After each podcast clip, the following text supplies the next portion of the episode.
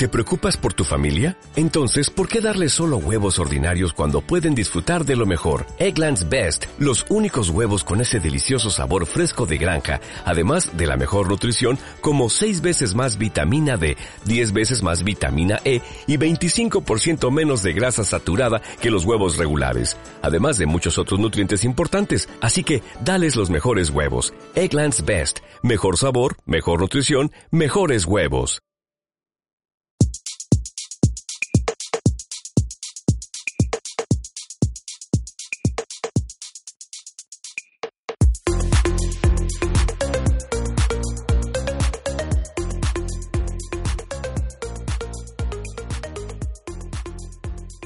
Hola influencers, soy Gladys Cali. Bienvenidos una vez más a mi canal de YouTube o a podcast, los que me estáis escuchando por el podcast. Como ya sabéis, hace poquito que he empezado el podcast, algunos episodios me grabo yo sola, pero como soy un poco pesada, pues casi que siempre prefiero invitar a algún experto que venga a hablar de una temática concreta. Hoy he invitado a Coba Díaz. Ella es una experta en copywriting. Si leéis un poquito sobre su historia, es interesante porque la mayoría de personas pues no no sabemos lo que queremos hacer incluso cuando tenemos que escoger una carrera. Y ella en la terraza de sus abuelos de Valencia, con 6, 7 años, la tía ya dijo, yo voy a ser escritora y dices, ore tus ovarios, tía. Pero es que además le ha pasado una cosa que yo me siento muy identificada y supongo que muchos de los que estáis viendo este vídeo o escuchando el podcast también os pasa, y es que estudias una carrera y te das cuenta que cuando acaba la carrera no has hecho absolutamente nada práctico. Ella estudió periodismo y se dio cuenta de que no había escrito una noticia. Y yo me pasó lo mismo. Yo no estudié Derecho, pero hice una carrera que había muchas asignaturas de Derecho y no fue hasta cuarto de Derecho que vi por primera vez una sentencia y pensé, what the fuck, ¿qué nos enseñan en la universidad? Pero bueno, mejor que nos cuente ella misma quién es. Bienvenida, Coba.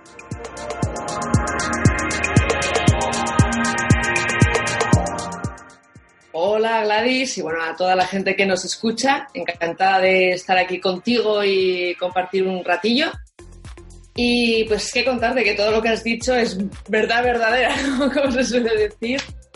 Eh, sí es cierta la historia de mis abuelos, ahí con el rayito de luz decidí que, que escribir era una cosa que, que, merecía la pena ¿no? y que me iba a hacer muy feliz. Eso me llevó al periodismo y el periodismo me llevó al batacazo ¿no? de, uno, de darme cuenta que la universidad era un desastre y luego la realidad laboral de, bueno, yo he sido siempre muy echada para adelante y bueno, las prácticas y tal, vas aprendiendo sobre la marcha, pero luego entra la realidad laboral y es que los sueldos son un desastre y bla, bla, bla, bla, lo que me llevó a buscarme pues las castañas por otro lado, ¿no? Y después de muchas vueltas, pues dije, sé tu propia jefa, ten tu propio negocio para que tú puedas tener esa forma de trabajar como tú quieres, ¿no?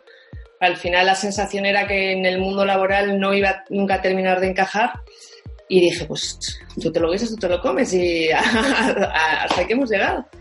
Genial, pues sí, tienes toda la razón. ¿De qué vamos a hablar hoy con Coba? Vamos a hablar temas de copywriting, es decir, eh, pues ahora ella va a explicar a lo mejor la explicación más técnica, pero yo diría que el copywriting es el arte a lo mejor de escribir para enamorar o para persuadir a la otra persona y eso pues lo podemos aplicar desde tu página web, de tu blog, desde el post que escribes en tu Instagram y también muy importante que nos va a hablar Coba hoy es de las estrategias de email marketing. Cómo hacer que la gente abra ese maldito mail y una vez lo abra, haga clic en el botón comprar.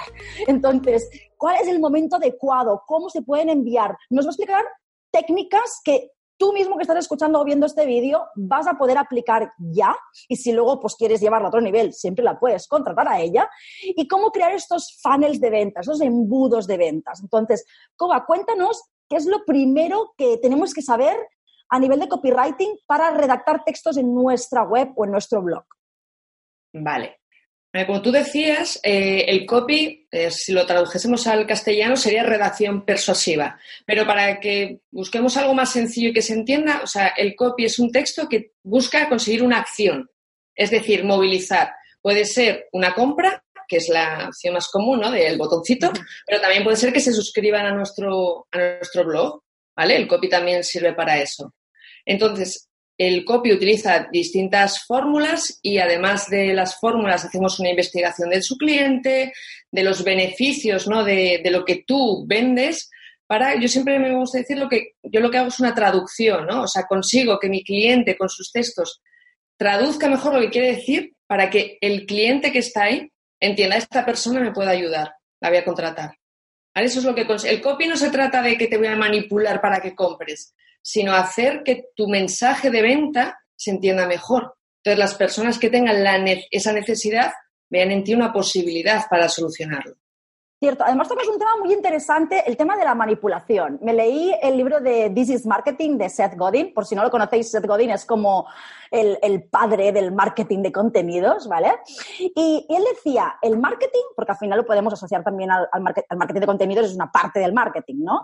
El marketing es, es manipular o persuadir de una manera malvada.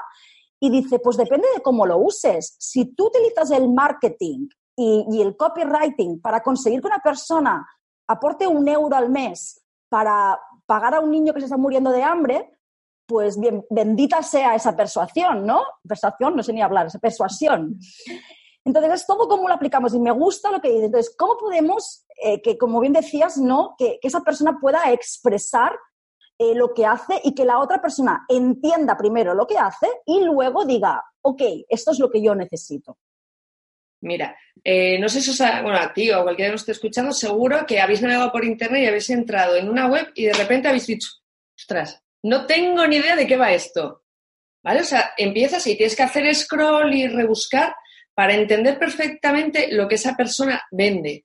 Ahí hay un fallo de, copy brutal, ¿vale? Entonces, por eso no es manipulación. O sea, eh, nosotros lo que hacemos es trabajar con lo que tú haces sea, yo con todos los emprendedores con los que trabajo, no hay ninguno que quiera engañar a nadie, al contrario, normalmente siempre somos personas que queremos ayudar a los demás y, que nos gusta nuestro trabajo y disfrutamos con ello, ¿no? El, el, reto está en conseguir que la gente entienda lo que haces y que vea bien cómo le puedes ayudar, ¿vale? Por eso no es manipulación. Manipulación yo creo que es cuando tú quieres conseguir una venta a, a, cualquier precio y utilizas, pues bueno, resortes cuando realmente tu producto no es bueno. ¿Vale? Es cuando yo considero que hay manipulación.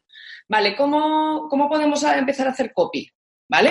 Ok. Eh, parece una cosa muy obvia, pero que es cierta, y yo a todo el mundo le diría, manda un email muy corto a tu lista de suscriptores y diles que quieres tener una reunión con cinco personas gratuita.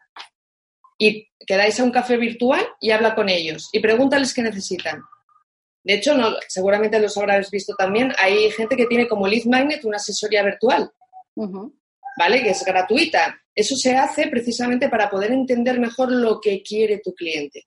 El 90% de los casos que yo me encuentro es que la persona se ha enamorado tanto de su producto, de su negocio, que se olvida del cliente. O sea, todo lo que hacemos es por y para el cliente. Entiende sus necesidades, entiende qué necesita, entiende cómo se expresa. ¿Vale? Porque ahora, por ejemplo, yo ahora puedo hablarte de un lenguaje súper técnico, marketingiano y demás, pero si eso no encaja contigo, no tiene sentido, no me vas a entender. Por eso siempre es todo por y para el cliente. Y necesitamos conocer al cliente para poder adaptar nuestros mensajes, ¿vale? A eso. ¿Eh? Genial. Me tocas un tema muy interesante. Yo siempre hablo, ¿no? Cuando hay que escoger un nicho de mercado, tu propuesta de valor, tu servicio, es lo último que redactas. Primero escoges un nicho, luego quieres ver cuál es lo que quieren conseguir, el resultado que quieren obtener, y luego tú, al igual que redactas tu propuesta de valor, redactas los textos a su lenguaje, ¿no? Es como digo, tú no le explicarías a tu abuela o a tu madre o a tu hija o a tu teenager qué es copywriting de la misma manera. O sea, tú, no puedes empezar diciendo, soy copywriter. Y la gente te va a decir, ah, ¿y eso qué es? Claro, yo por ejemplo cuando empecé a emprender y, tienes el reto de, uno, trabajo por, desde casa, por internet, y encima hago copywriting y yo dije, esto es absurdo, tengo que explicarlo de otra manera para que la gente me entienda. Entonces yo empecé diciendo que hacía como una especie de periodismo a través de internet, la gente ya, eso cuando era solo redactora, ¿no? Y luego ya cuando hice el copy, pues les tienes que poner ejemplos. Por ejemplo, en el copywriting, si tienes que redactar una página de ventas, poner ejemplos sencillos y cotidianos con los que la gente se pueda identificar. El lenguaje técnico, complicado y demás, lo típico de esto es una empresa multidisciplinar, líder en el mercado, bla, bla, bla, eso no sirve para nada, para nada. El lenguaje frío es un lenguaje que no, que no engancha. Y más nosotros que somos emprendedores y conectamos gracias a nuestra marca personal, necesitamos textos que reflejen pues eso, nuestra forma de ser, nuestros valores. Copies en el, en el mercado hay un montón. Pero ¿por qué muchas veces me llaman a mí? Pues porque han leído un, post o me han visto en las redes sociales o me han visto en un evento y, ha habido feeling o les resuena o se han sentido identificados, ¿vale? Entonces, esa, ese enganche, ¿no? Pues es lo que te hace que te que contacten contigo. Entonces, eso es lo primero, ¿no? Que tienes que, que tener en cuenta. Pero lo que decías de la propuesta de valor, eso es el, el gran mensaje de venta, ¿no? Entonces, cuando tú ya tienes a tu cliente definido, que es un poquito lo que decíamos antes, ¿qué tienes que hacer? Volcar los beneficios de tu propuesta, o sea, del vehículo. Yo, por ejemplo, soy copy. Yo te voy a ayudar a vender a través de los textos de tu web. Eso es el vehículo. luego está lo que yo llamo los beneficios específicos, los beneficios de trabajar con Coba Díaz, que me diferencian del resto de copies que hay en el mercado.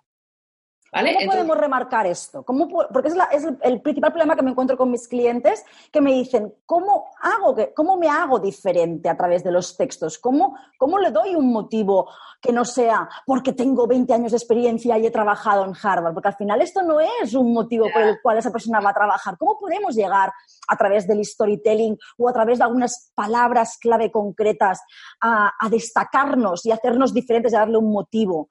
¿Por qué tienen que escogerte a ti y no a otro? Mira, eh, yo lo primero que diría, parece una obviedad, pero yo me encuentro muchísima gente que todavía no la ha hecho, es estudiar tu competencia. Si no sabes lo que hacen los demás, difícil tú te vas a poder diferenciar, ¿no? Y me llega mucha gente que cuando yo les pido el formulario, ¿quién es tu competencia? Y no me rellenan nada.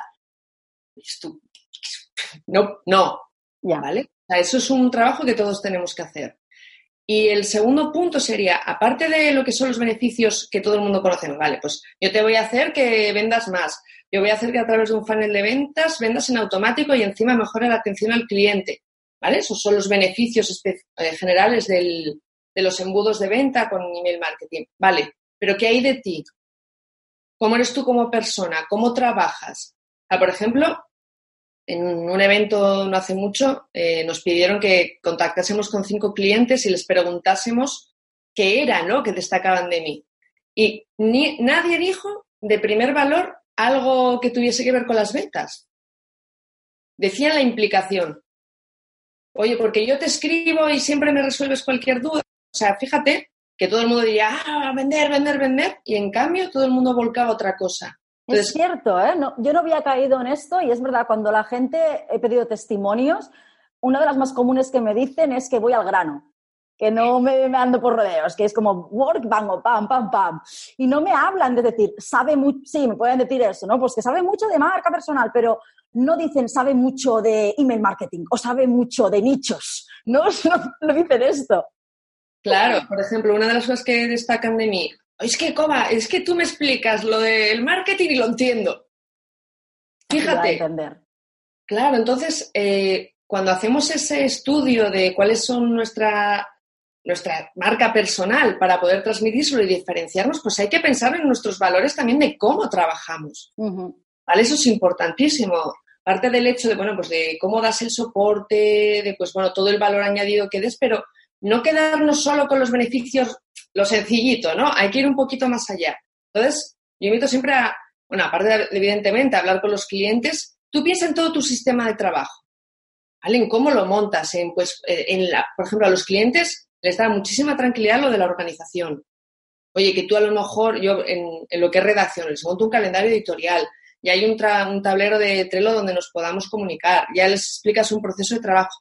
Y eso al cliente dice, uy, es como que me relajo, ¿no? O sea, porque tú ya demuestras que tienes un orden y una forma de trabajo. Eso es un beneficio. Tienes que decirlo en tu página de ventas. Claro. Porque muchísima gente eh, que pueda dudar entre un profesional y otro, cuando de repente vea eso, para muchas personas va a ser importante. Cierto, a veces obviamos cosas que para nosotros es lógico y, no somos capaces o no nos acordamos de transmitirlo en la web y eso es un valor muy importante para el cliente, que la única manera, como dices tú, Coba, es haberte reunido con esta gente antes para recoger feedback y saber qué es lo que más les preocupa. Mira, te cuento una anécdota. La primera vez que lancé mi, mi infoproducto, eh, que hice una campaña de venta, en uno de los emails puse la, una coletilla, quiero recordar, que era, y encima del curso, no te preocupes que nos vamos a reír un montón porque soy una persona muy alegre. Y me escribió una chica que lo compró y me dijo, lo compré por esto, porque me hizo tanta gracia y me parece tan bueno que haya gente que se divierta trabajando que lo compré por eso. O sea, muchas veces Fíjate por lo que puede comprar las personas. El poder de estas palabras, total, que no damos por, por, alto. Cuéntanos, Coba, ahora, la gente estamos locos ahora de que hay que escribir un artículo a la semana, eh, un vídeo a la semana, el Instagram Stories cada día, eh, tres posts en Stories del feed, eh, el podcast una semana. Entonces al final es como nos abruma y ya no es escribir a la motherfucker, como digo yo, en el blog. Tiene que haber un objetivo.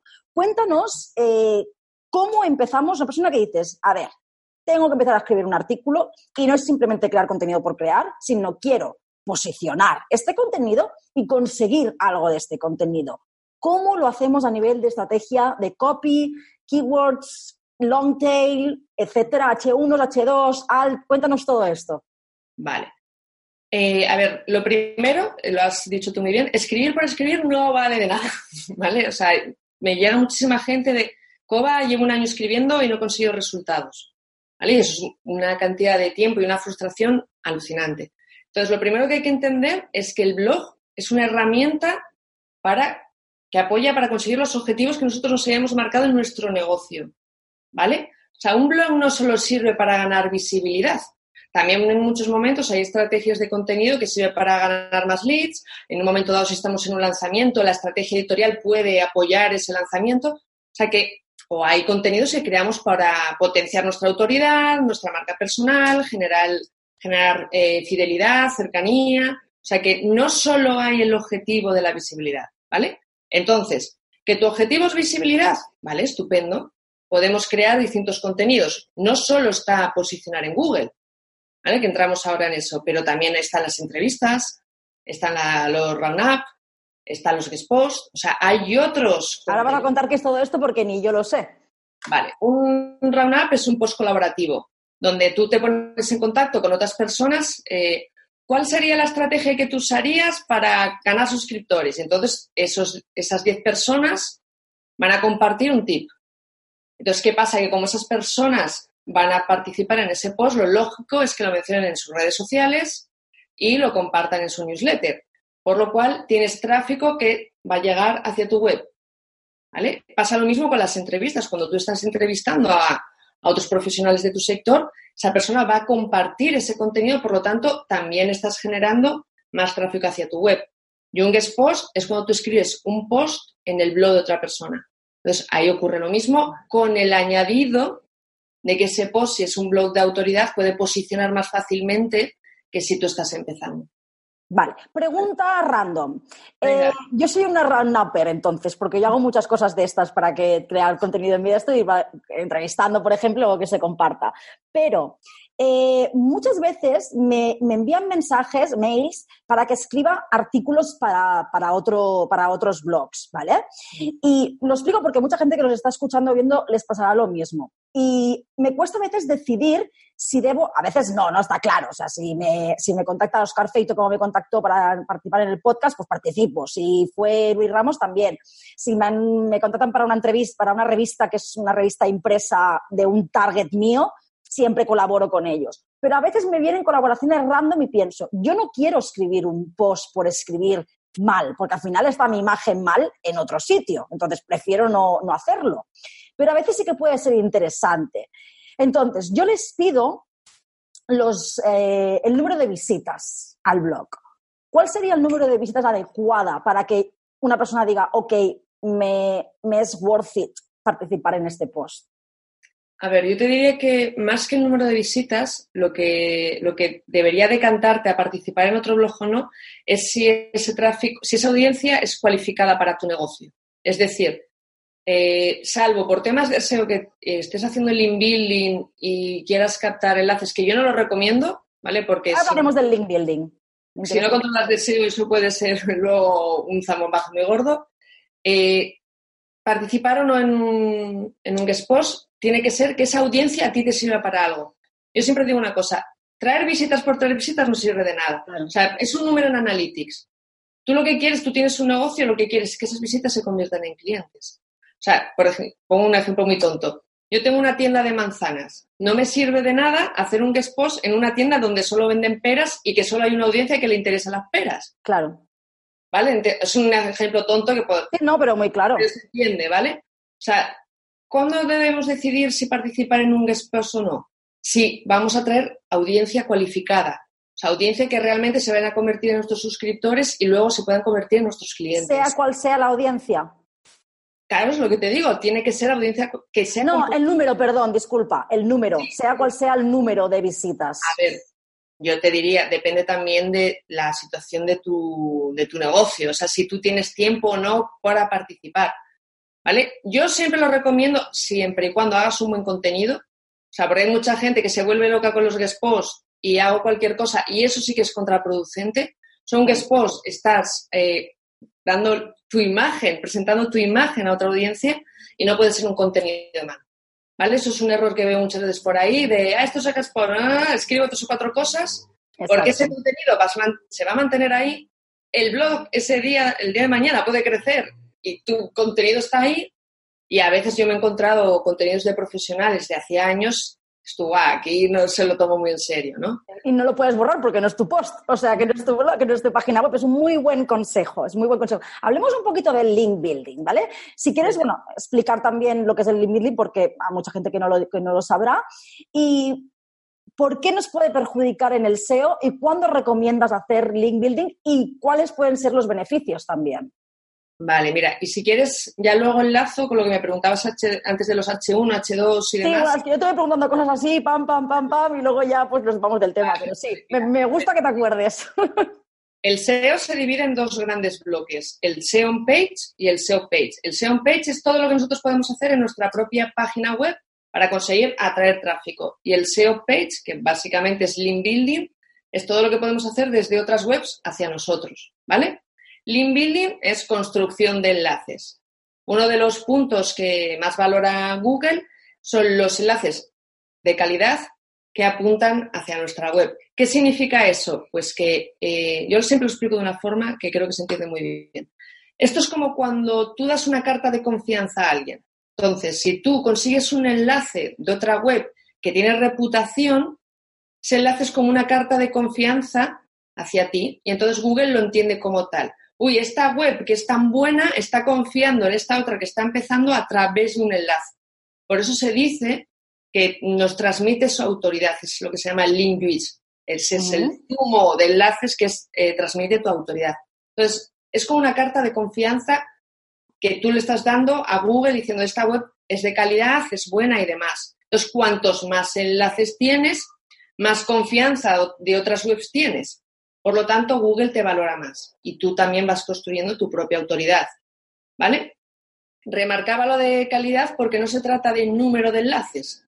Eso no sirve ya para nada, sino tienen que ser enlaces de calidad. Y de hecho, siempre, al final siempre premia la, calidad versus la cantidad. Efectivamente. Entonces, eh, cuanta más autoridad, cuanto mejor sea esa web, mejor va a ser el enlace por ejemplo, uno de los enlaces que más eh, autoridad pasa son los de medios de comunicación. ¿Vale? Porque son fuentes muy potentes y Google entiende que un enlace de un medio de comunicación a tu web es algo que te da mucha, mucha autoridad. ¿Cuál es el problema de esto? Pues que el link building es complicado. No es simplemente conseguir enlaces, porque por esa regla de tres podríamos conseguir enlaces, incluso enlaces buenos, pero Google no es tonto y va mejorando el algoritmo cada vez más, va mejorando cada vez más, entonces, yo no recomiendo nunca hacer SEO si no sabes de SEO, en la parte del link building. Yo que le recomiendo a cualquier emprendedor, empieza con lo que sí puedes marcar la diferencia y no pones en riesgo a tu empresa. Pero claro, una penalización de Google luego sale ahí. ¿vale? Entonces, crea una buena estrategia de contenidos. Empieza a ganar enlaces de forma natural, es decir, con guest posts, haciendo contenidos muy buenos que a la gente le guste y que sí que vayan a enlazar hacia tu web, porque ahí sí tú puedes trabajarlo y sí lo puedes hacer bien. En cambio, en los enlaces no te vas a poner a aprender ahora a convertirte en un profesional del SEO. ¿Vale? Entonces, tú trabajas en lo que sí puedes y cuando llegue el momento contrata un profesional. Porque yo no me puedo convertir en experta de marca personal no me puedo convertir en diseñadora y no me puedo convertir en, lo que sea, ¿vale? Entonces, vamos a centrarnos cada uno en lo que sabe hacer bien y, trabaja en lo que tú puedes, en lo que tienes opciones. Y el link building déjaselo a, a un profesional para más adelante, ¿vale? Entonces, trabaja en lo que puedas, porque el inbuilding hay, es que te podría hablar de anchor text, perfiles de enlaces, pero yo creo que ya nos liaremos la madeja. Sí, no, no quiero perder a la audiencia, Coba, gracias. No podemos subtitular el podcast. El vídeo aún lo puedo subtitular, pero el podcast no, vale. acabo de empezar. No quiero perder a la audiencia, por favor. Vale, o sea, lo más me interesa mucho, ¿eh? Me lo cuentas luego post entrevista. Venga. Yo te cuento lo que tú quieras. lo importante es eso, que, que el link building, hacerlo bien, tiene que ser un profesional. ¿Vale? No se puede jugar con los enlaces porque sí que te estás jugando el tipo a que Google te penalice. Entonces, es demasiado el riesgo para lo que vamos a conseguir. ¿Vale? Porque tú, eh, con, una, con, una, buena estrategia de contenidos, puedes conseguir visibilidad. ¿Vale? Entonces, para mí no tiene sentido. Más adelante, contratas a un profesional y ya está no hay ningún problema. Yo estoy contigo, ¿eh? yo siempre soy pro marketing de contenidos. Yo cuando descubrí marketing de contenidos digo, bendito sea esta estrategia, es la mejor estrategia para posicionar tu web, para conseguir clientes y para posicionar tu marca, es lo mejor, antes que pagar nada. Claro, además eh, generas una fidelidad con tu estrategia de contenidos, por ejemplo, cuando es que pago publicidad, yo, vale, estupendo, pero tienes que tener en cuenta que es tráfico frío, no es lo mismo que el tráfico que atrasa a través del marketing de contenidos. Y que el marketing de contenidos, además, hay una cosa, cuando lo consigues posicionar, ¿vale? Este está entrando tráfico de forma constante. En la publicidad, cuando cierras la cartera, se acabó el chorro. Entonces, y muchas personas se saltan los links de publicidad, yo me incluyo entre ellas, a no ser que vea a alguien que, le quiera fastidiar para que pague, entonces le clico, pero normalmente me salto los links de publicidad y voy normalmente al tercero, que es el orgánico, cuando busco en Google. Sí, sí, sí, sí, yo normalmente siempre voy al orgánico directamente. O sea, y creo que muchísima gente hace lo mismo. Entonces, eh, son estrategias complementarias, pero yo nunca, yo nunca dejaría de hacer contenidos. ¿vale? Porque sobre todo está el concepto de comunidad, de eso, de que la gente establezca un, vínculo contigo, esa fidelidad, es que es importantísima, porque eh, la gente confía en ti, lo que hablábamos antes de, oye, de nuestra marca personal, ¿no? Es que en, además en el marketing de contenidos es uno de los puntos donde más se ve, ¿no? Porque tú explicas cómo trabajas, cómo ves tu sector, los, tus propios consejos, tus, anécdotas. Entonces ahí la gente eh, se engancha mucho a ti. Habrá gente a la que no le gustes, evidentemente, no pasa nada. No tenemos que gustar a todo el mundo. Eso es un error, ¿no? O sea, tú sé como tú eres, explica las cosas como tú las sientes y la gente, va a haber gente que se, que se enganche contigo, ¿no? No tengas miedo a ser tú, yo siempre lo digo, no tengas miedo a ser tú y no le vas a gustar a todo el mundo. A veces yo pongo el ejemplo típico de Cristiano Ronaldo y Messi pues hay gente que odia a Cristiano Ronaldo y hay gente que odia a Messi, pero hay gente que lo adora a uno y adora al otro. Y cada uno tiene su. Yo soy de Messi, siempre digo, que quede claro, ¿no? Cuando pongo este ejemplo. Yo también. Claro que yo soy de Messi, ¿vale?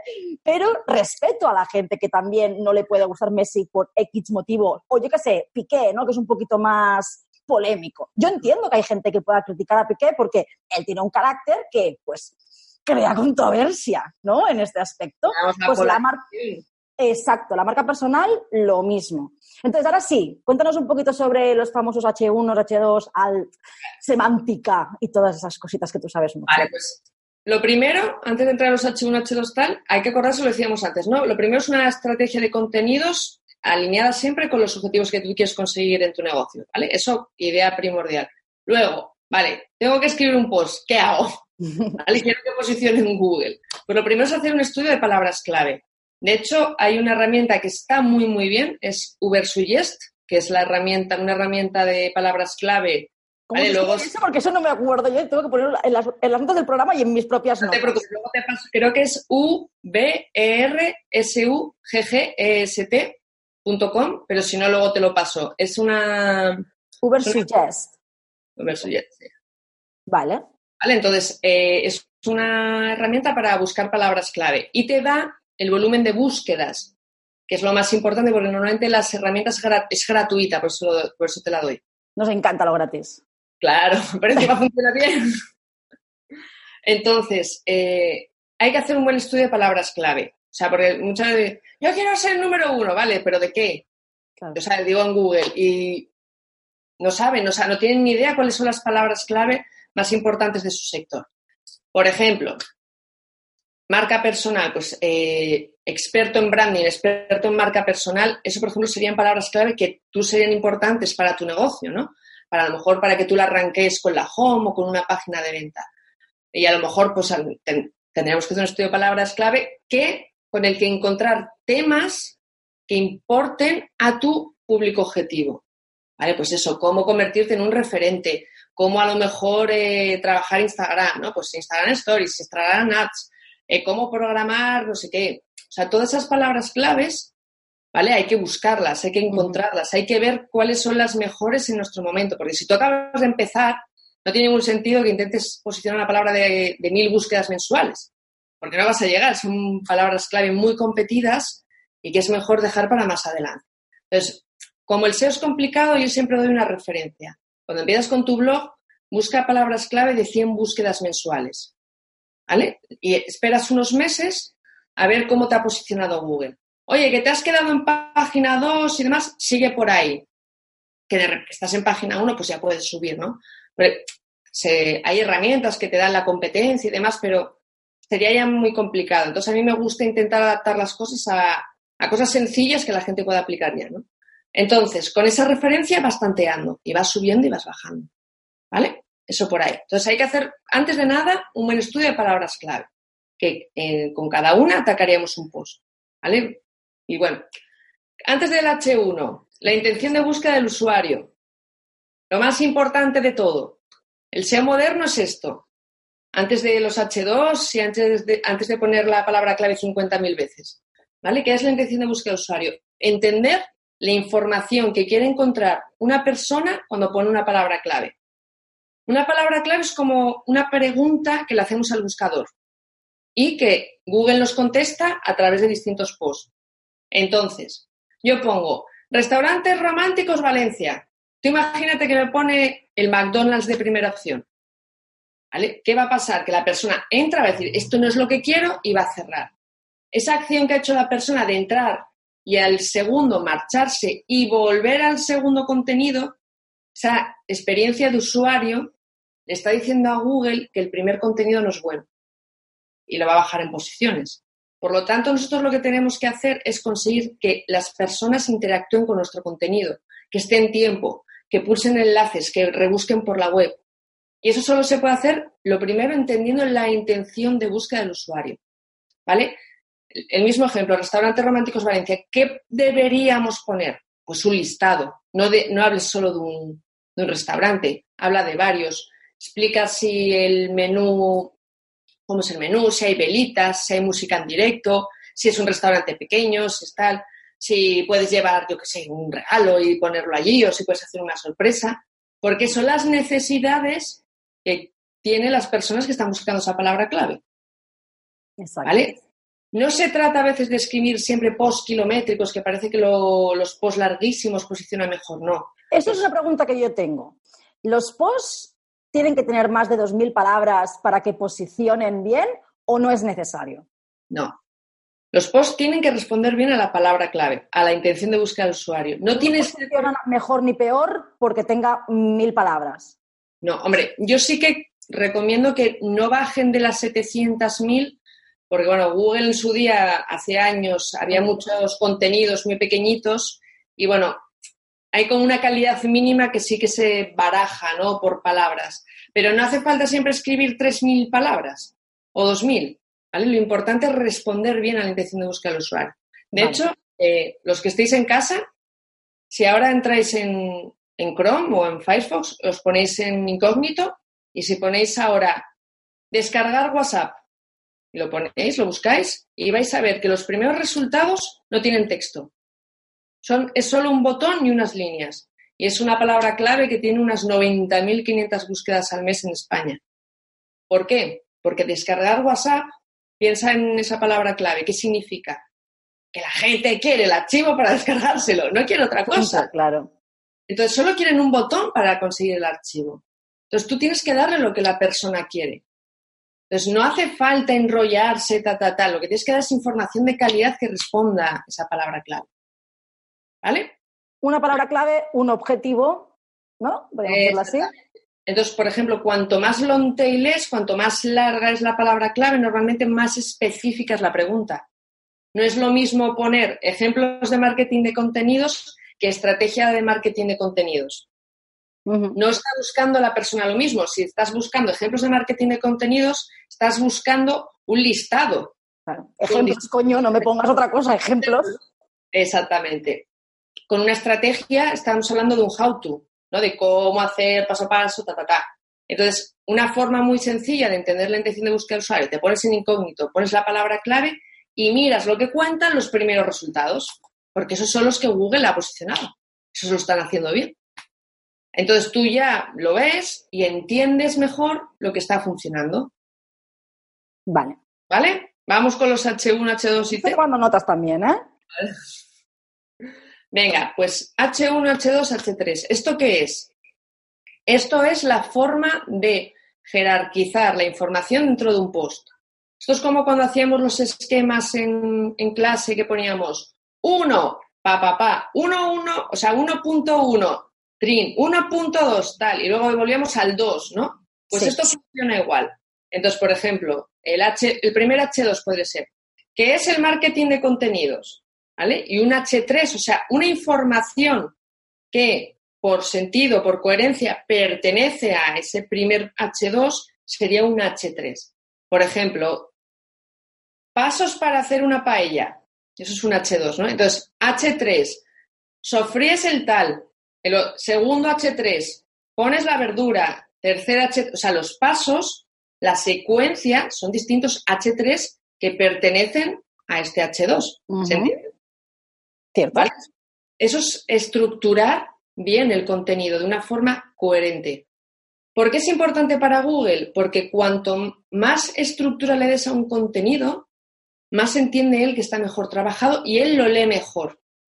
¿vale? O sea, entiende que es de mejor calidad porque estás como eh, favoreciendo la organización de la información. Y luego es cierto que el lector, además, el lector real, lo lee mejor, ¿vale? Porque cuando, no seguro que te ha pasado, entras en un post y es un ladrillo de texto tras otro ladrillo de texto tras otro ladrillo de texto y después esto no se lo lee ni el topo. O sea, es impracticable. La redacción web tiene que ser ágil, con, con aire, ¿no? O sea, y en eso nos ayuda mucho a descongestionar los H2 y los H3. ¿Vale? Entonces, aparte de la estructura y la coherencia, que nos ayuda a organizar bien un contenido, que, ojo, además, siempre, siempre, hacer eso antes, porque luego escribes mucho más rápido, ¿vale? Hacer siempre el esquema antes y luego poneros a escribir, vais a ir mucho, mucho más rápido. Entonces, luego, la semántica. ¿Por qué la estructura también es importante con la semántica? Eh, a ver cómo te lo digo, tipos de, tipos de iPhone, ¿vale? Entonces, si tú pones tipos de iPhone, eh, es el H2, Google va a entender que el modelo X va a ser un H3, el otro modelo tal va a ser el H2. o sea, siempre hay una referencia en coherencia de la información entre los H2 y los H3. Y Google es capaz de entender eso. Igual que lo, lo que te decía antes. Ingredientes para hacer una paella pues sale un listado o salen distintos H3. ¿Vale? Eso es, importante. Yo tengo una duda, porque tengo una clienta, yo es que soy muy fan de WordPress, pero tengo una clienta que, utiliza One on One, no sé, estos han hecho mucho daño en el marketing de la tele, creo. Y, yo, le, estaba explicando esto, ¿vale? Cuando escribas el post, pon esto en el H1 y luego pon esto en el H2. Y cuando me dijo que iba a redactar el post, decía, a lo mejor es que no, lo encontró ella, ¿eh? no lo sé que no encontraba la opción del H2. ¿Es posible? A ver, hay en algunos, eh, en algunos sitios que aparece como título 2, título 3, o sea, que no aparece como, no aparece con el nombre de H2, H3, aparece con título 2, título 3. Entonces, a lo mejor la confusión viene por ahí. El problema está que One and One tiene, te ofrece distintos CMS y se descargó otro que no sea WordPress, sabe Dios lo que habrá ahí. Vale, ok. Yo es que no, yo ahora lo hago públicamente, no me gusta nada one on one. O sea, es fácil de usar, ¿eh? No lo digo que no, porque lo vi, me lo enseñó y dije, ah, pues la primera vez que he abierto esto, apretar a la derecha, a la izquierda, tal, y era, era intuitivo. Pero, no sé, Yo soy que soy más fan de WordPress y todas las plantillas, Hombre, yo, todos los plugins. Soy fan, de, soy fan de WordPress y soy fan de tener un hosting fiable, un, un Sí. hosting que te va a dejar tirado y demás, ¿no? Pero bueno, en fin, que vamos de tema. Entonces, decías, semántica entre los H2 y los, H, los H3. ¿Qué más? La estructura es eso, importante para Google para, y para el lector, ¿vale? Entonces, otra cosa importante del H1. El H1 es el título, o sea, lo que ponemos arriba en WordPress, ¿vale? Y solo puede haber un H1. Eso es un error grave en SEO. ¿Vale? Entonces, imagina, pones el título, luego pones la introducción y luego el siguiente subtítulo tiene que ser un H2. Nunca puede haber más de un H1 dentro de un contenido, porque para Google el H1 es como la temática central. Es como si le pones más de un H1 te va a decir que está hablando esta persona de 50 cosas a la vez no, eso no tiene sentido, ¿no? Entonces solo puede haber un H1, ¿vale? Entonces lo primero ya sería H2, H333, H2 y lo que sea, ¿vale? Entonces eso es muy importante. Luego la semántica. Las semánticas son eh, todo el universo de palabras que debes incluir hablando de un tema. Si vas a hablar de un coche, por lógica, deberías hablar del motor, de los caballos, la carrocería. Si vamos a hablar del Barça, de la historia del Barça, pues lo lógico sería que hablásemos de, de Cruyff, eh, que hablásemos de Messi, de Bartomeu o de los distintos presidentes que ha tenido el Barça, ¿no? Son palabras que siempre deberías usar si tú tratas un tema en profundidad. ¿Cómo podemos saber eso sin tener una herramienta SEO de pago? ¿Vale? Eh, lo, volvemos a hacerlo de antes. Nos ponemos en incógnito y abrimos los 10 primeros posts que tengamos y vemos qué palabras usan. Y tú mismo lo vas a deducir. Ostras, sinónimos de esa palabra clave. Pues claro, es lógico que utilices sinónimos. ¿Vale? O todo eso que está relacionado. Lo que decía, si vas a hablar de una paella, pues tienes que hablar del pollo, del conejo, del arroz. ¿Vale? Es, por, es que no puedes hablar de ese tema sin utilizar ese lenguaje. Claro. ¿Vale? Cuando tú empieces a leer esos 10 primeros contenidos, como tienes también que examinar la estructura de lo que ellos van a hablar, aprovechas ¿no? y echas un ojo pues, a todas esas palabras que tú ves que se repiten en todos los contenidos. ¿Vale? Vale. Y luego ya, ¿dónde ponemos las palabras clave? Que eso es la, la pregunta de oro. Vale, siempre en el título. A mí me gusta introducirla en el primer H2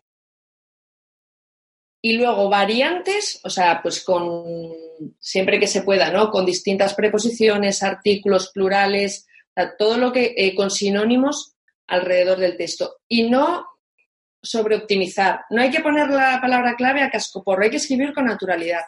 Google cada vez detecta mejor esto. Y aparte que no tiene sentido, o sea, no. Ya.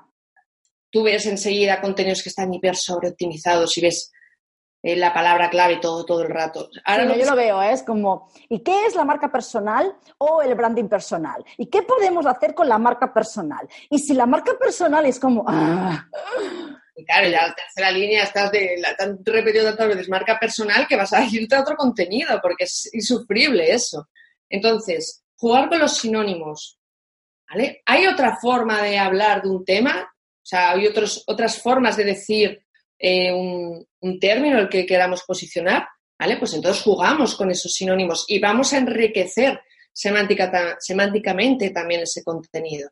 ¿Vale? Pues publicidad en Instagram, Instagram Ads, ¿no? O sea, juega con esas distintas formas que de, de decir eh, cualquier cosa. Y todo siempre bajo la naturalidad. O sea, no meter palabras clave a cascoporro.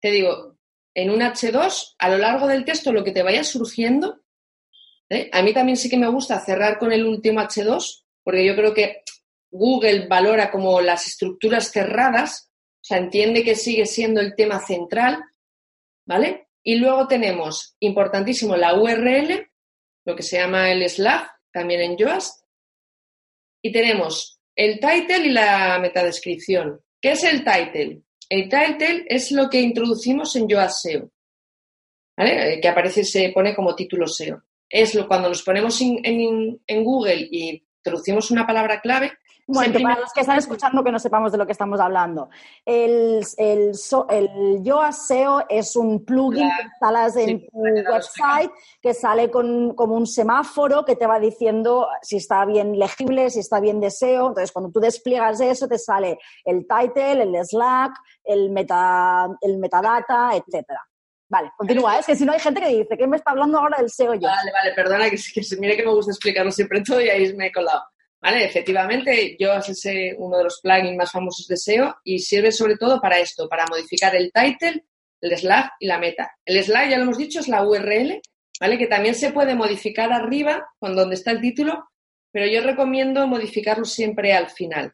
Porque a mí sí que me ha pasado a veces que lo modifico arriba, pero luego modifico, si lo cambias por cualquier cosa, se cambia sin haberte dado cuenta, no se vuelve a modificar. Entonces, title. Title es el título chiquitín que vemos cuando buscamos algo en Google, ¿vale? Hacemos una búsqueda en Google y sale el desplegable de contenidos, ese título. Ahí tiene que aparecer la palabra clave y sobre todo tiene que estar optimizado para que sea chiquitín, que el YOAS te marca una rayita verde para que no te pases, pero aún así no os confiéis, porque a veces marca rayita verde, pero no lo te lo corta. Hay que intentar un poquito menos. Y hay que llamar la atención. O sea, hay que jugar con emojis, a veces con alguna cosa en mayúscula, eh, ser muy, muy conciso con el beneficio del contenido para atraer la atención. ¿Por qué? Por el CTR, es decir, por el número de clics que conseguimos en, las, en los resultados de Google. Por ejemplo, normalmente Google funciona con medias. Si el primer contenido, o sea, si el top one, lo normal es que consiga X número de clics. Pero si el top 2, que Google entiende que debería de mejor tener 500 al día, de repente consigue 700, está viendo que está tirando para arriba, que a la gente le gusta entonces lo va a posicionar mejor. Google está todo el rato probando con las SERPs, viendo qué son los contenidos que funcionan mejor y peor. Por eso es tan importante, aparte de poner la palabra clave, optimizarlo para que llamemos la atención del lector. Y con la descripción ocurre lo mismo. Aquí sí que entra el copy de nuevo, ¿no? Eh, utilizar eh, palabras o estructuras tipo PAS. Necesitas no sé qué o te preocupa tal, entra en este post y descubre X. ¿vale? Para conseguir llamar más la atención del lector y que pinche. Y ahí también podemos usar emojis. Yo siempre recomiendo una CTA o call to action, ¿no? Lo de entra, ¿no? Un verbo de acción. Pincha aquí porque vas a conseguir el beneficio. Entonces es muy importante dentro del SEO para conseguir que el, que el contenido absorba más CTR, más clics de la persona y posicione mejor.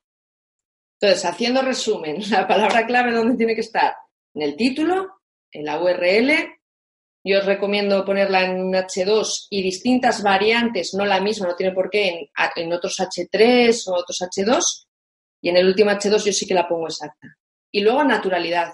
Hombre, si se supone que vas a escribir un contenido sobre eso, vas a mencionarla ya tú de forma natural. O sea, no hace falta insistir. ¿Vale? Entonces, ya está. Si es que lo importante es que el contenido sea bueno. Es mucho más importante la intención de búsqueda del usuario en estos momentos que repetir hasta la saciedad una palabra clave. Porque la experiencia de usuario, las métricas van a funcionar. Cierto, cierto, total. Es que funciona así, es un sentido común al final. Otra pregunta que se habla mucho, densidad de la palabra clave. Eso es, eso es precisamente lo que te estaba diciendo ahora.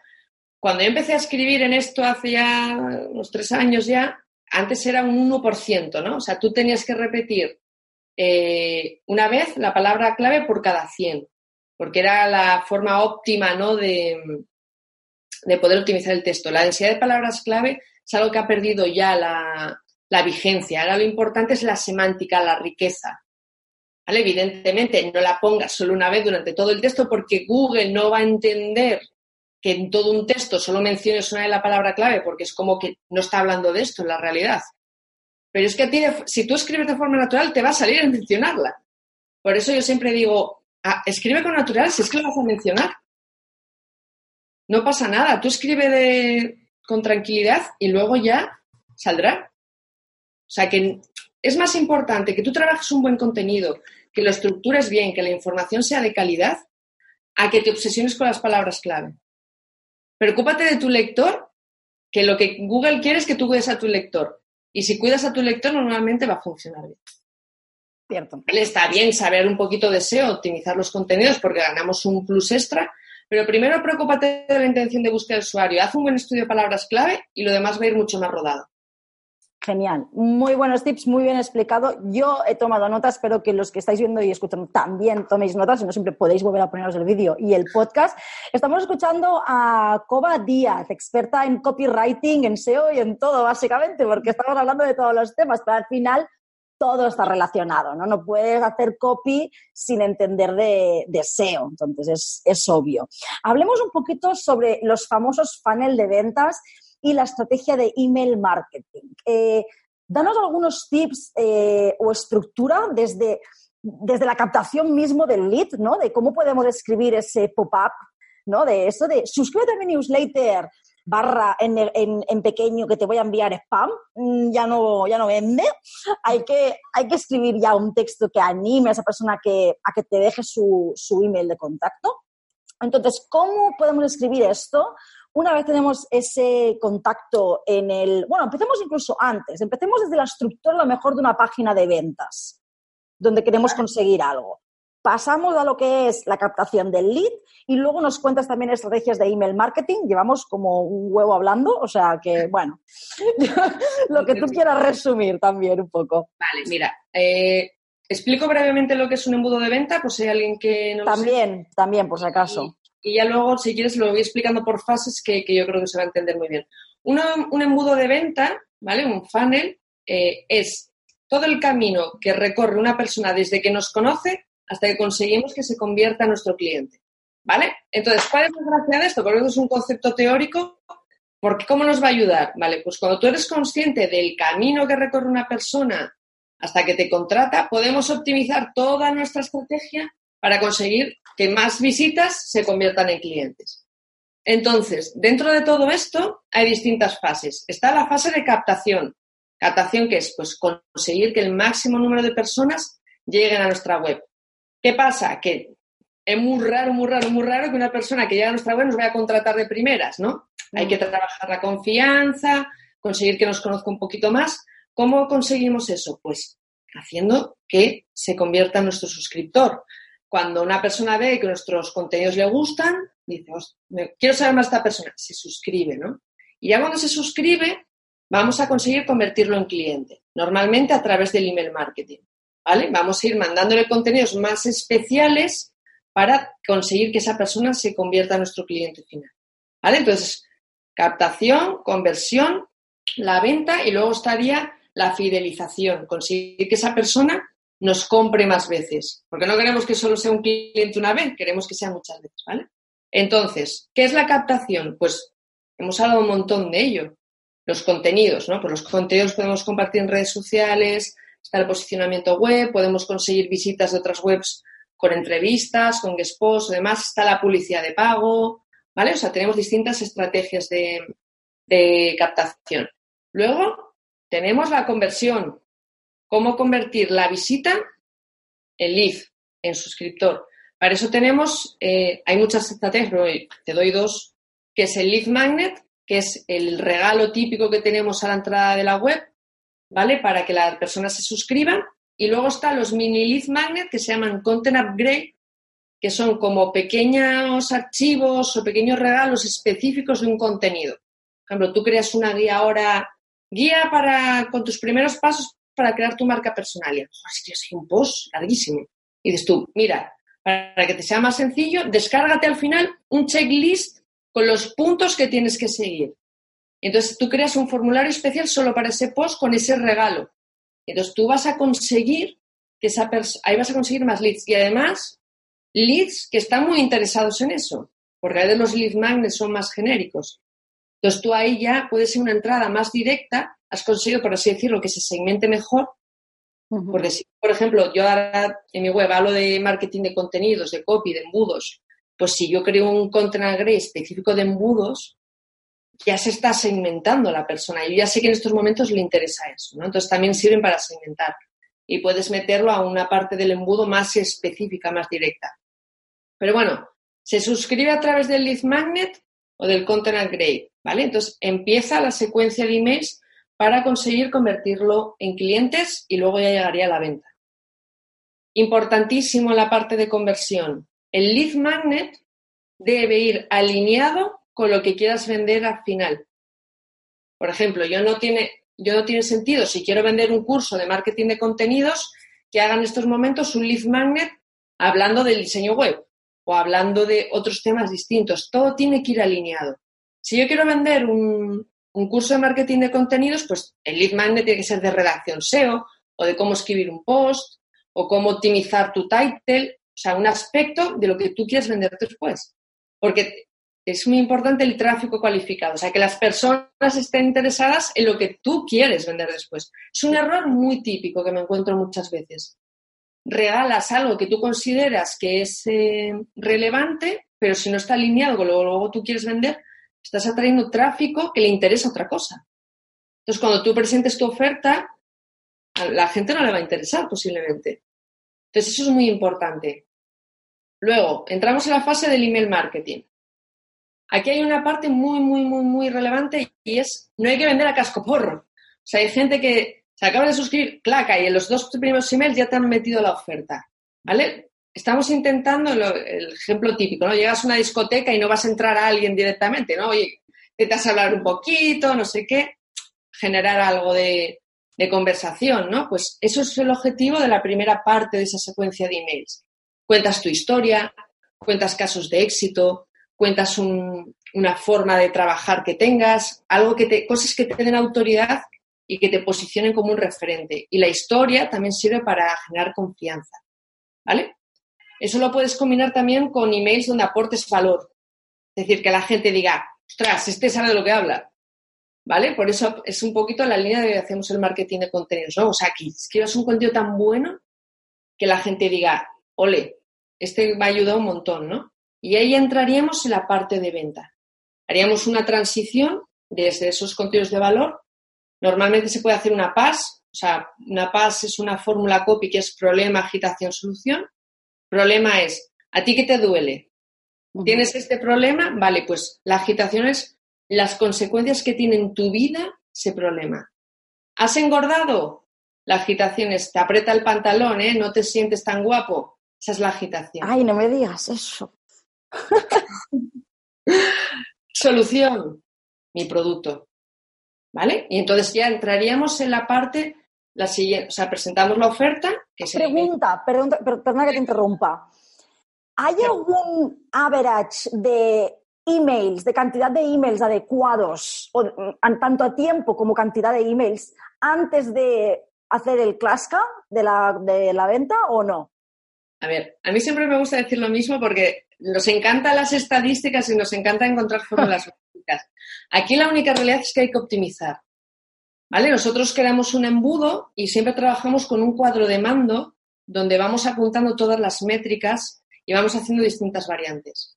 Normalmente, un embudo tipo, ¿no? La típica secuencia de emails para darte una respuesta que te valga.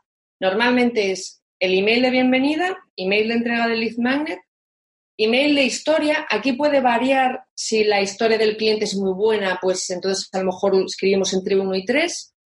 Luego, tenemos dos o tres entre aportar valor y autoridad, ¿vale? O sea, de esa persona con eh, resultados que haya conseguido, pues así, o sea, que ahí estamos hablando de unos cuatro o cinco emails, ¿vale? Y ahí ya podríamos hacer la transición a la venta. Vale, de lógica un poquito. Un email de problema, un email de, de agitación, un email de solución y luego estaría lo típico. Preguntas frecuentes, un caso de éxito un email de resolución de la objeción más alta, o sea, ¿por qué una persona no te va a comprar? ¿Vale? Y luego el email de scarcity, el de urgencia, cuando se acaba la oferta. Vale. sería una secuencia clásica. Pero como siempre, hay que probar. O sea, no, no nos tenemos que quedar con que esta es la secuencia y demás. Un embudo se trabaja optimizándolo. ¿Vale? Pero esos son los emails clásicos con los que se suele empezar. Vale. Eh, estoy dando nota ahí también, ¿eh? Entonces hablamos de la objeción más común y un email con eh, urgencia, ¿no? En el caso de que tengas algo que, caduca la oferta. ¿no? ¡Compra! ¡Compra! Yo hasta cierto punto me, me, molesta un poco porque yo nunca he llegado a comprar, no sé a nivel de usuario, eh, el últimos minutos para comprar esta oferta. Pues se vende mucho. Pero, no por, pero no por el hecho de que haya gente que de repente lo del FOMO, ¿no? El miedo a perderse ese chollo. Es que mucha gente que se olvida. El procrastinar, por el tema de procrastinar entonces. a ver, luego es cierto que hay, en, por ejemplo, en productos más caros, o sea, que realmente es una apuesta económica más fuerte, que mucha gente, claro, y está dándole vueltas, está dándole vueltas, y se suele utilizar un email de scarcity más emocional, ¿no? De avanza con tu vida, ¿no? Apuesta por ti y demás, pero por el miedo, o sea, porque la persona realmente tiene miedo, o sea, de dar ese paso, ¿no? O sea, te lo digo por sobre todo porque hablamos antes de la manipulación, porque hay mucha gente que eh, ve estos emails como una forma como de agobiarte, ¿no? Para que compres así. Realmente no, no tiene sentido porque eh, hay periodos de devolución. Claro. El 90% de los cursos tienen 15 días de, de, devolución como mínimo. Hay mucha gente que da hasta 30 días. Entonces, lo que se intenta es desbloquear a la persona. Porque luego tiene la oportunidad, y yo conozco gente que incluso sin dar garantía, cuando alguien ha visto que no, le ha devuelto el dinero y ya está. Porque la gente no quiere tener a, la gente retenida, eso es absurdo. O sea, lo que, de hecho, yo todos los emprendedores con los que hablo, lo que quieren es de verdad que la gente avance con sus cursos. Hmm. O sea, dicen, ¿cuánta gente te compra y luego no hace nada con el curso? Y te da rabia, porque tú quieres que realmente la gente lo haga y lo aplique y, y funcione, ¿no? Entonces el email es casi que muchas veces que se te va a olvidar. ya. Si lo quieres, eh, es el momento, porque se te, eh, lo, típico, ¿no? De lo vas a comprar luego más caro. Pero es que yo he trabajado con distintos equipos y siempre llegan emails del que se ha olvidado. Ay, es que no me di cuenta, es que me fui a cenar y se me pasó. Siempre, siempre, siempre emails de ese tipo. Ya. Y, es que, claro, no lo puedes hacerlo. Ya, cuando termina la oferta, termina la oferta, ¿no? Y, da rabia, ¿no? Pensar que la gente puede haber entrado. O sea, que el email de scarcity funciona, mm. pero que no es solo el apretar a la gente, o sea, que, que no se ve así tampoco. Claro, que no parece desperate, ¿no? Un poco desesperado. Sí. O sea, es lo, el, el marketing de apretar el dolor y tal, yo no le veo ningún sentido, francamente, porque todos ya somos, puedes vender un curso así por una persona que en un momento dado, ay, pero lo normal no es eso. O sea, si tú quieres vender de forma regular, es que mm, estudia bien a tu cliente, haz una buena propuesta de valor y demás y ya está. O sea, va a ir, va a ir rodado. El problema es cuando esos cimientos no están. El email de, de está, está bien, ¿eh? Para esos indecisos o esos que se han olvidado, pero, pero ya está. Lo importante es lo de antes. Muy bien, Coba, pues um, has aportado muchísimo, muchísimo valor. Eh, yo he aprendido mucho y además me alegra esto, ¿no? Porque a veces los que estamos en este mundillo hacemos entrevistas a otras personas para que nos cuenten cosas que nosotros ya tenemos aprendidas, pero lo que queremos es un poco como retroalimentar a nuestra audiencia. Y cuando yo aprendo cosas, pienso, bien, bien, he tenido una hora de consultoría gratis con Coba y con todas las notas que tengo aquí. Entonces, chicos, chicas, influencers que nos estáis escuchando, Coba, cuéntanos dónde te podemos encontrar para saber más de ti, para seguirte en redes sociales, para descargarnos tus lead magnets y obviamente también para contratarte. Vale, pues mi página web es cobadiaz.com, ¿vale? Ahí me podéis encontrar. Y si queréis aprender a usar bien los H1, H2, la intención de búsqueda de usuario, lo que hablamos antes, entráis en cobadiaz.com barra regalo y ahí tenéis un curso online gratuito donde explico cómo optimizar contenidos para SEO y encima yo estoy ahí contestando comentarios, o sea que vais a tener mi soporte en el, en el curso, o sea que ahí me tenéis también para preguntarme cualquier cosita. Genial. Pues muy bien, voy a dejar estos detalles en el, en el programa, bueno, en, en YouTube, lo dejaré en la descripción del vídeo y en el podcast que lo podéis encontrar en Evox, en podcast de Apple y en Spotify. También voy a dejarlo en los comentarios. Muchísimas, muchísimas, muchísimas gracias, Coba. Os animo a que sigáis a esta tía, que es lo más. Y si la queréis contratar para petarlo ya con vuestros negocios, mucho mejor. Soy Gladys Cali y nos vemos en el siguiente episodio.